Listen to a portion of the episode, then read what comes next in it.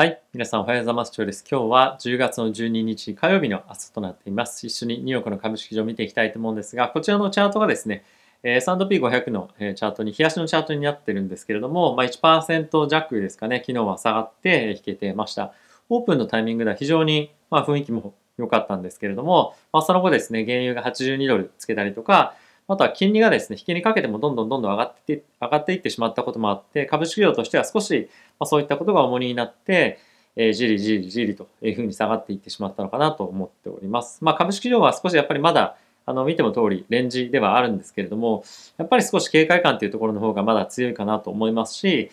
えー株を積極的に 買っていこうとかっていうよりも、ちょっとリスクリダクションの方向性の方が今は動きとしては強いんじゃないかなと思っています。えー先週発表もあった雇用統計というところが、まあ、あってでかつ、えー次のテーパリング、まあ、来るんであれば少しやっぱりネガティブに、えー今のところは反応して準備をしていくというところが、えー今の状態かなと思うんですけれども、まあ、今のタイミングから少しずつも準備していくようであればテーパリング、まあ、じゃあ実際やりますよということであれば、まあ、ガス抜きということでですね。また上がっていく可能性というのも十分あるかなと思うので、まあ、今はあの本当にここから暴落する側どうこうだとかっていうような状況よりも、まあ、結構いろんな不確定要素がある中でマーケットとしては今不安を持ってるなので積極的に買いに積極的には買いに行けないような状態だったりとか、まあ、とは結構リスクいろんな偏っているところがあると思うのでそこをですね少しあのローテーションしながら資金を動かしているというような今状況にあるんではないかなと思ってます。え昨日のちょっとヒヒートマップ一緒に見ていきたいと思うんですけれども、まあ、こちら見ても分かる通り、まあ、全般的にマーケットとしては少し良くないような状況ではあったんですけれども、まあ、ここはですねエネルギーセクターなんですがここに関しては チカチカしてすいません。えっと前緑のところが多かったりとかあとはですねここ最近非常に注目をされている石炭の価格なんかはですねあのまあ、左右しているような企業ですね BHP ビリトンだっただったりとか、まあ、リオリリオティントこの辺りは非常にまあ好調なパフォーマンスを続けているということで、まあ、引き続きコモディティ関連の銘柄に資金が流れているような状況になっているかなと思います。あとはですねやっぱりこの辺りがえーどんどんどんどん、まあ、原油の価格っていうのが上がってたりガソリンの価格が上がっているようであるとやっぱりテスラとかっていうところに関しては、まあ、非常にビジネスとしては体制が強いと思うんですよね。でかつここ最近非常に半導体不足っていうところが叫ばれている中でそんな中でも増産を続け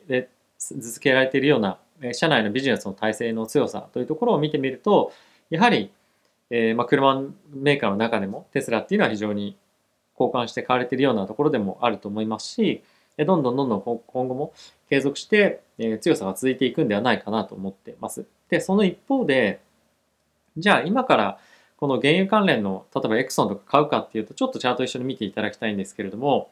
えっと、もう少し長くで過去5年で見てみるとやっぱりこの辺りがあの、まあ、上限になってたりもするんですよね。でじゃあ今ここからまだまだ原油価格例えば上がるかもしれない。そんな中で株を買っていこうかどうかっていうふうな、まあ、今迷われている方多いと思うんですが僕はですねあんまりここはちょっとお勧めしたまああんまりこういうこと言いたくないんですけどいいトレードだともう今から入るのはですね良くないと思ってます。なぜかっていうと以前からお伝えしている通りこの原油関連に関してはかなりもうマーケットヘッジファンドが入ってるんですよね。なので今から入るっていうのはちょっと遅いかなと僕は思ってます、はい、まあシェブロンも、えこちらですかなりあの大きな原油のメーカーなんですけれども、まあ、この辺り非常にここ5年間で見ても高値圏にはなってるので、まあ、ヘッジファンドこの辺りでやっぱり利食いとかっていうのも入ってくるかと思うんですよね。まあそれであれば、えーテスラの方を買うとか、まあ、あとは、まあ、今日ちょっと下がってますけれども、まあ、今後どんどん金融株がですね、金利が上がっていくことによって、まあ、収益改善してくるんじゃないかと思うので、まあ、こういった今 XLF っていうですね、あの金融関連の ETF ですけども、こういったところの方が僕はまあいいんではないかなと個人的には、え思っております。まあ、あのこういったところを買った方がいいですよとかっていうわけじゃないんですが、まあ、あの今から、ま、このような原油関連の銘柄に入っていくっていうのはちょっと遅いかなと僕自身は思ってます。はい。えーここからですね、ちょっと一旦指数見てから皆さんと一緒にニュース見ていきたいんですが、えっとですね、昨日の指数動きなんですが、ダウに関してはマイナスの0.72%、ナスダックが、あすみません、S&P がマイナスの0.69%、ナスダックがマイナスの0.64%、ラッセル2000がマイナスの0.56%というような動きでした。で昨日米国の10年債なんですけれども、えー10年債という観点からは、まあ、ほとんど動いてなくて、マイナえーすみません、えープラマイほぼゼロでえー1.61というところで引けていました。ただし、ちょっと注目していただきたいのは、短期の金利なんですよね。はい、こちらなんですけれども、ちょっとあの分かりづらいかもしれませんが、短期の金利が今どんどんどんどんやっぱ上がってきていると。このあたりが、あの非常に今やっぱり金利利上げっていうところに対しての強い意識っていうところかと思うので、まあ、このあたりの金利が結構上昇してきているのは、まあ、少し一つ重要な観点かなと思います。えこのあたりはですね、やっぱりあのマーケットとしても金利利上げ、まあ、そのあたりの織り込みに非常に今センシティブになっているというところが挙げられるかなと思います。あとやっぱ我々としては結構重要なのがドル円なんですよね。マーケットガクンと下がってはいるんですけど、ドル円がですね、もう113円台に今入ったということで、えー、株式のポートフォリオで見てみると何気にそんな負けてないっていう人、特にあのインデックス投資してる人はもしかすると多いんじゃないかなと思うので、この辺りどこまでいけるのかっていうのは、ちょっと我々としては非常に重要な観点かなと思います。僕はあの、まあ、まだ行くんじゃないかなと思う一方で、これが逆流巻き戻しになってくると倍であの食らうっていうことが全然普通にあるのでこの辺りがあのしっかりと世界経済が発展してしていけるかどうかっていうところを左右する、まあ、左右というかそこと結構連動してると思うんですよね。これ世界経済が本当に小さく縮まってしまう、まあ、成長後退してるっていうことであればこれ一気にドル円が下がるっていうこともあるので、まあ、ここは非常に注意しておくべきポイントかなと思います。我々が持ってるポートフォリオドルベースであればですよ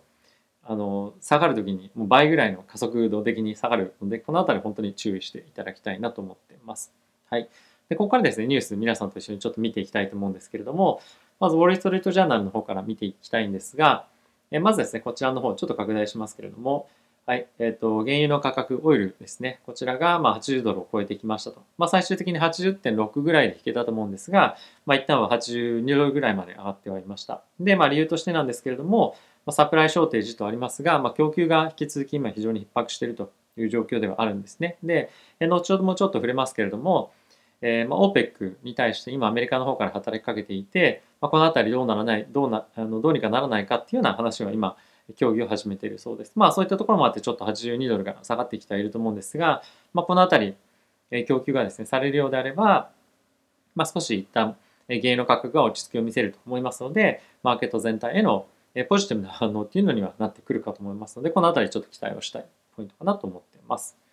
はい、あとはですねこちらから見ていきたいのは、えっと、メルクの今ですね経口薬で、えー、コロナにかかった後に飲む治療薬ですねこれが FDA に対して、えー、今申請を、えー、して、まあ、承認をしてくれっていうような、まあ、お願いを今しているというような状況です。で、まあ、これどういったタイミングで最終的に承認されるかっていうのはまだ分かってないんですけれども、まあ、これが承認されることで、まあ、非常に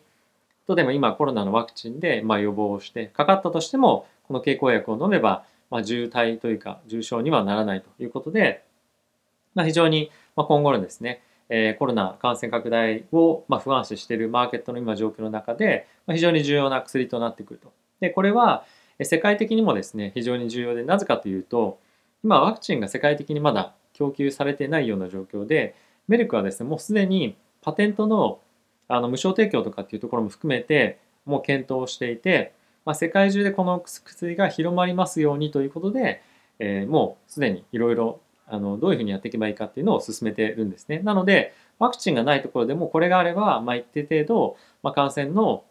あの、まあ、した後に病院に入院しなくても良くなったりとか軽症で済んだりとかっていうことで、まあ、死亡リスクも減らせますし入院の患者の数も減らせるそれをすることによって、まあ、あの医療機関のですね崩壊とかっていうのも起こらないようにできるということもあるのでこの辺りに関しては非常に注目をされているえー、あとかつ経済にもものすごく重要な薬かと思っています。でこの辺りが、まあ、しっかりと承認されて、まあ、本当にそういったことを抑えるような効果があるとすれば来年のですね経済に関しても、まあ、もう少し上向きに見れるかもしれないので、まあ、この辺りに関しては本当にすごい重要なニュースかと思います。でかつこの効果っていうのはまだ今世界中の経済の動向っていうのをあの算出する上で予想を算出する上でまだ織り込んでないあのファクターだと思うんですよね。なのでこの辺りの効き目っていうのが今後どういうふうに影響してくるかっていうのが世界経済をさらに押し上げる要因になるので注目していきたいポイントかなと思っています。はい、あとはですね中国に関しては習近平さんが銀行と中国のですよ銀行と民間企業の、まあ、ある意味癒着だったりとかまあ、そういった密接な関係を調査するということを発表していました。まあ、これはですねあのどういうふうに最終的に結果になるかわからないんですけれども、えー、金融機関が非常に力を持っていたりとかあとは、まあ、主にはですねテック系のところかと思うんですけれども、まあ、そういったところとあの今非常に何て言うんですかねあの習近平さんが、まあ、結構押さえつけようとしているところではあるので、まあ、こういった観点から、まあ、もう少しあのしっかりとまあ何て言うんですかねここの関係があまりにも近すぎると過剰な貸し出しがあったり今回あの中国恒大に関してもありましたけれども、まあ、そういったことも問題も起こりかねないのでしっかりと貸し付けする時にも、まあ、精査するんだよっていうことだったりとか、まあ、いろんな問題があると思うんですが、まあ、そういったことをあの今後ですねチェックしに行くということらしいのでまああのもちろんですね中国経済に関してかなり安いよねっていうような状況にえなっていって、まあ、今レバレッジの ETF 買ったりしされてる方もいらっしゃるかもしれませんが、まあ、もう少しいろいろと左が出てきてもおかしくないような状況かとは思っております。